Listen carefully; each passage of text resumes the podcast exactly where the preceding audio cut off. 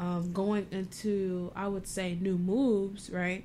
Um, you know, I, I feel like we could talk about this as a as a unit here. Like, what do you guys see as um a new leap? Like, what what encourages that new move? Like, what in what state of mind are you when you make a new move? You know what I mean? Like, what's fearless. yeah, like what has given you that act to do something different? Like what is in that? You know, what's the core? What's the source of that new move?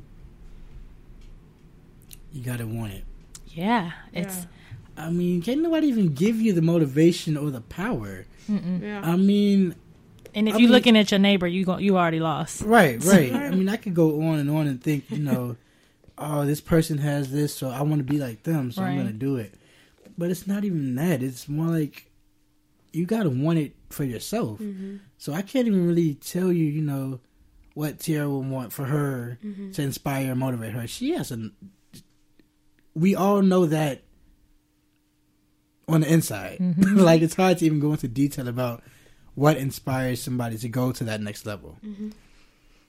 It could be that you want to be like somebody else. It could be the success that you want. Um, but let that be your drive. Don't let specifically their situation determine how you're going to go about it Right. because the result's not going to be the same. Yeah.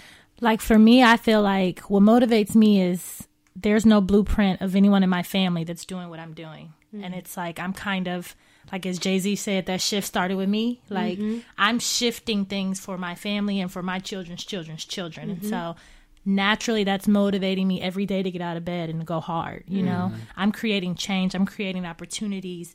I am being the change I want to see. Mm. Like I can't look at someone else and be like, "Yay, that's going to motivate me to do it." It doesn't, you mm-hmm. know. It's like getting back into that fearless mindset like when we were all 15 16 and you knew you could just beat anybody in track or you could beat mm-hmm. anybody at basketball. You were just fearless. Whatever you were doing at that age you weren't tainted by life mm-hmm. experiences. You weren't jaded by society. You were mm-hmm. just fearless. You're ready for you got to tap back into that and really again you know dig within and just go you know? Don't don't you really can't talk to a lot of people about what you're doing too. You know real Yeah, g's yeah. move in silence you know what i mean? real.